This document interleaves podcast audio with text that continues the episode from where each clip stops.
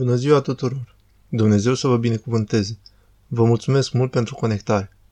Sper că gândul pe care îl împărtășesc cu voi astăzi va fi spre zidire. Se numește Scandalul în biserică. Tema scandalurilor în biserică este una eternă. Cred că aceasta a fost situația din totdeauna, atât timp cât biserica susține deziderate atât de generoase în legătură cu propria sa identitate și se consideră purtătoarea de cuvânt al lui Hristos pe pământ, chemându-ne pe toți la o viață în credință și sfințenie. Bineînțeles, atunci când te referi la o instituție sfântă ca aceasta, care deține un asemenea standard înalt, orice slăbiciune, orice compromis în privința fidelității este ușor evidențiat de cei din interiorul sau din afara ei. Vă împărtășesc aceste reflexii să vă întăresc și să vă ajut ca în orice moment în viața voastră creștinească, când sunteți confruntați cu un scandal în biserică, care bineînțeles că va apare, să stați ancorați cu trăinicie în credință și să nu vă duceți de colo-colo din cauza necredinței vreunui lider sau membru al parohiei. Vrei să fii statornic și mereu să aduci roade bune în timpul strângerii recoltării, dar și în afara lui. Permiteți-mi să încep gândul meu prin a afirma că este evident că sunt scandaluri în biserică, pentru că suntem în biserică. Noi înșine suntem partea acestor scandaluri. Aceasta este una din cele mai mari lucruri pe care le simți în inima și mintea ta atunci când te confrunți cu ceva dezgustător în biserică. Pentru că tu însuți ești o entitate dezgustătoare în biserică. Iar aceasta înseamnă că dacă alții ar cunoaște gândurile din mintea ta sau ceea ce ai conceput în inima ta și nu ar fi fost acoperit de tăcerea ignoranței, pentru că în general vorbind oamenii nu pot penetra inima și mintea ta, tu însuți ai fi fost un scandal oribil pentru biserică, iar aceasta se aplică cu siguranță și în cazul meu. A avea gânduri necurate, inimă coruptă, este ceva extins pentru credinciosul creștin în această viață. Noi credincioși creștini ne căznim în a ne reține și a ne presa inima să fie fidelă Mântuitorului nostru. Să curățim mintea noastră de cele coruptibile și slavă lui Dumnezeu că familiile noastre, prietenii și alții în parohia și comunitățile noastre nu văd fățiși în mințile și inimile noastre, pentru că altfel, cu siguranță ar fi fost scandalizați, cu siguranță. Haideți să începem de acolo. Orice discuție, orice confruntare, analiză sau răspuns la un scandal în biserică ar trebui să înceapă de la acea atitudine de pocăință.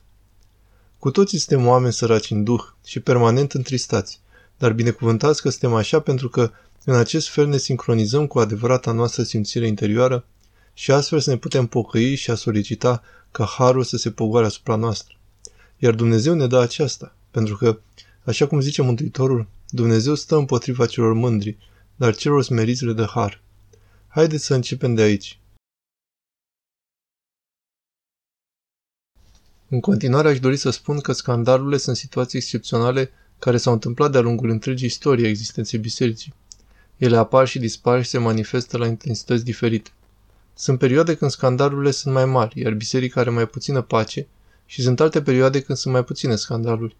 De asemenea, deoarece biserica este o mare instituție, există întotdeauna locuri, locuri geografice unde scandalul este mai mare decât în altele, iar totul depinde de oameni. Totul depinde de credincioși, de liderii lor, episcopi sau preoți, și există locuri unde aceștia sunt puternici, iar în altele slabi. Dacă studiezi istoria bisericii, știi că nu există vreo perioadă de liniște în toată istoria sa. Cele mai bune perioade ale sale sunt acelea în care scandalurile vin din afara sa, iar bisericii și credincioșilor săi îi sunt oferite onoarea de a-L urma pe Hristos suportând persecuția și mucenicia.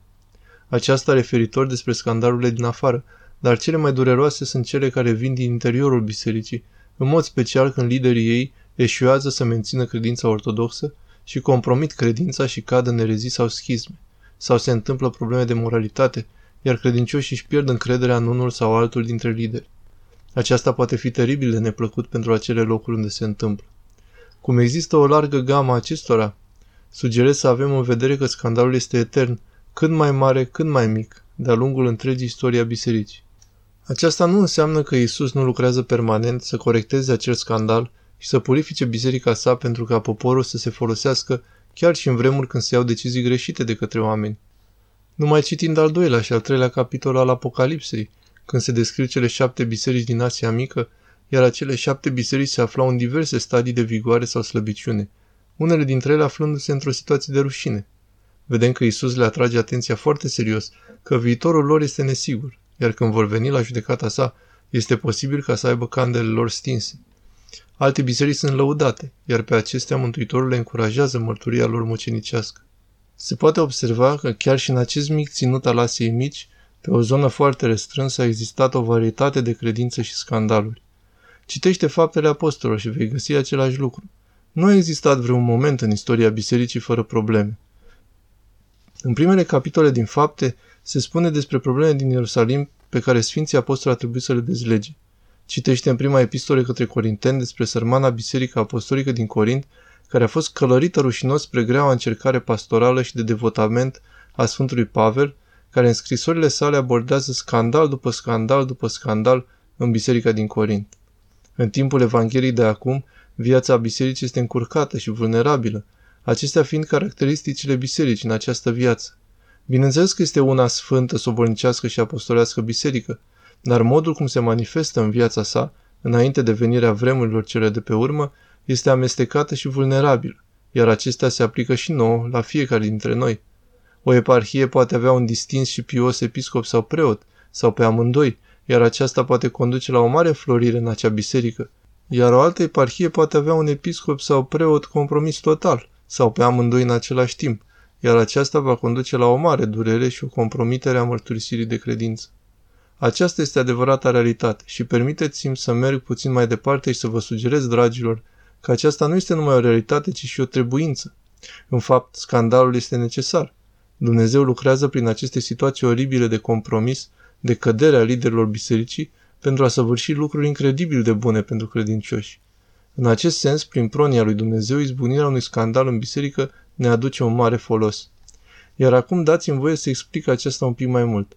În primul rând, această nevoie o găsim în învățătura Mântuitorului nostru, la Matei 18, unde Domnul vorbește de scandal și cum acesta este de neevitat. Este de neevitat, zice el, dar vai de omul acela prin care vine scandalul. Faptul că în dragostea sa proniatoare Dumnezeu utilizează scandalul pentru slava sa și pentru edificarea bisericii, nu înseamnă că persoana care produce scandalul nu este prinsă în cărlig. Nu, nici de cum. Deci scandalul este necesar și inevitabil, dar vai de omul prin care acesta vine, în mod special când îți mintește pe cei mici, aceasta fiind cea mai mare pagubă, sau când îți mintește pe cei tineri și atunci ar fi fost mai bine pentru el să nu se fi născut. Acesta va fi ca un om ce poartă pietre de moare în jurul gâtului său și care va fi aruncat în adâncurile mării. Acesta este viitorul celui care provoacă scandal și în mod cu totul special pentru episcopi și preoți care au jurat loialitate lui Hristos și sunt încredințați cu păstorirea turmei sale. Iar atunci când zmintim turma lui Hristos, cu siguranță vom primi ca plată iadul. Deci acesta este primul meu cuvânt. Așa cum am zis, scandalul este necesar. Vedem asta în Biserica Corintului. Sfântul Pavel descrie scandalurile de la început și până la sfârșitul primele epistole către Corinteni. În mod special în capitolul 11 se spune că este necesar ca scandalurile să aibă loc. Este necesar. Capitolele 11 până la 18 cuprind un text incredibil de greu și de important. Contextul în care acesta vorbește este acela al Sfintei Împărtășanii și a adunării euharistice. Este o problemă liturgică, iar biserica din Corint avea o mulțime de probleme care sunt analizate în scrisoare. Exista diviziune, exista necuviință în împărtășirea cu Sfintele Taine, se călcau unul pe altul în picioare, existau facțiuni nemiloase, cărora Sfântul Pavel le spune că toate acestea sunt necesare. Ce înseamnă asta? Pavel afirmă că este necesar ca facțiunile și diviziunile să existe, ca astfel toți aceia care sunt duhovniciți să devină cunoscuți la toți. Acești oameni să se facă cunoscuți tuturor la apariția scandalului, precum și prin reacția credincioșilor la acesta. Întreaga comunitate recunoaște astfel cine sunt cu adevărat conducătorii, cine sunt aceia care sunt cu adevărat integri, cine menține adevărata credință și doresc cu adevărat să moară pentru adevăr. Biserica descoperă aceasta prin izbucnirea scandalului, apariția diviziunilor și prin răspunsul care este dat acestora. În comentariul său la acest text, Sfântul Ioan Gură de Aur citează un aforism care zice Furtuna scoate în evidență pilotul. În contextul apariției furtunii, vei afla cu adevărat cine este pilotul iscusit.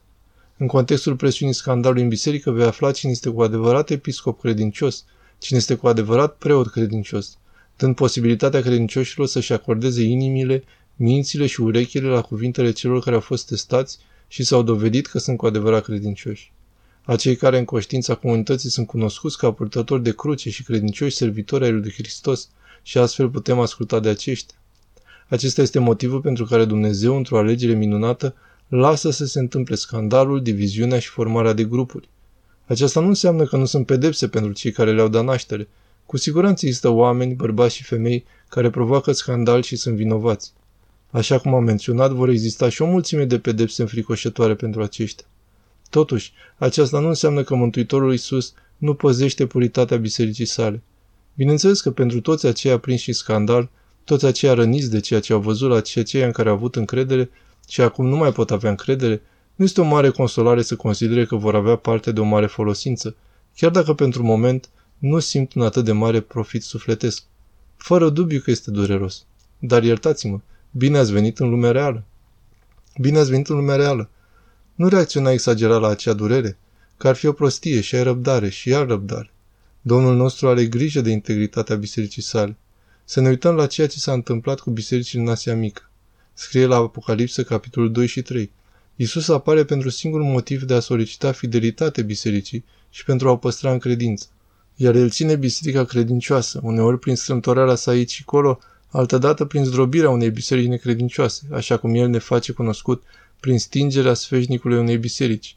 Atunci aceea nu mai este vrednică să mai poarte acel nume și să mai fie în ochii oamenilor în comunie cu el.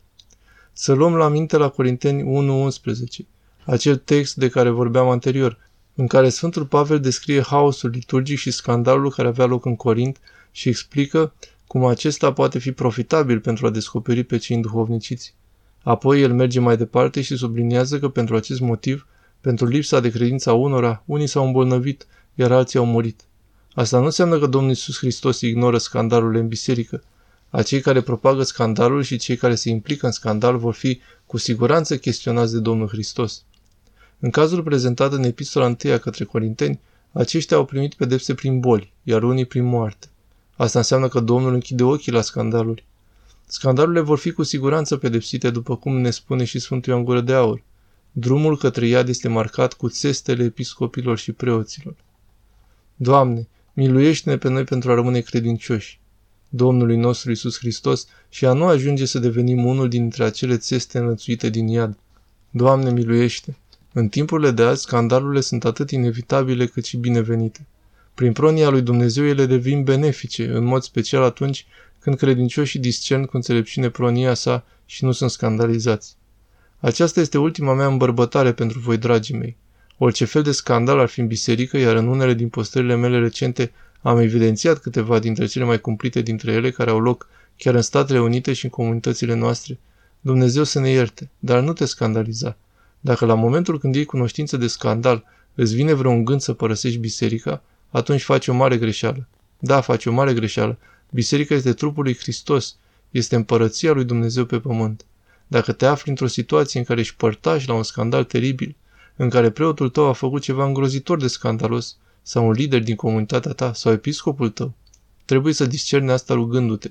Trebuie să cauți pe aceia care sunt înduhovniciți pentru a te lipi de ei și a asculta de ei. Dar a externaliza problema zicând, nu-ți poți imagina ce se întâmplă, arată că în realitate nu te-ai pus de acord cu propria ta fire căzută. Nu te-ai pus de acord cu ceea ce s-ar fi întâmplat. Ai fi provocat dacă oamenii ar fi știut ceea ce gândești sau ceea ce simți în inima ta. Deci, fiți merit, nu condamna oamenii, ia decizii înțelepte, iar să părăsești biserica nu este o decizie înțeleaptă. În schimb, lipește-te de cei credincioși. Dacă este ceva care nu poate fi rezolvat pe plan local, iar liderul ce creează scandalul nu este tras la răspundere într-un mod mântuitor pentru comunitate, atunci lipește-te de cineva în care ai încredere. Atașează-te de un preot, de un episcop care este credincios, pentru că adesea acesta este scopul scandalului, după cum zice Sfântul Ioan Gură de Aur în comentariul său despre greșeală. Sfântul Pavel afirmă că scandalurile sunt necesare ca astfel cei înduhovniciți să se facă cunoscuți, iar tu să te alipești de ei. Dar orice ar fi, rămâi pe picioarele tale, ai încredere în Dumnezeu, pentru că El ține biserica sa în care ne aflăm și noi păcătoșii, în desăvârșire și în sfințirea ce El va să vină. Dumnezeu să fie cu voi!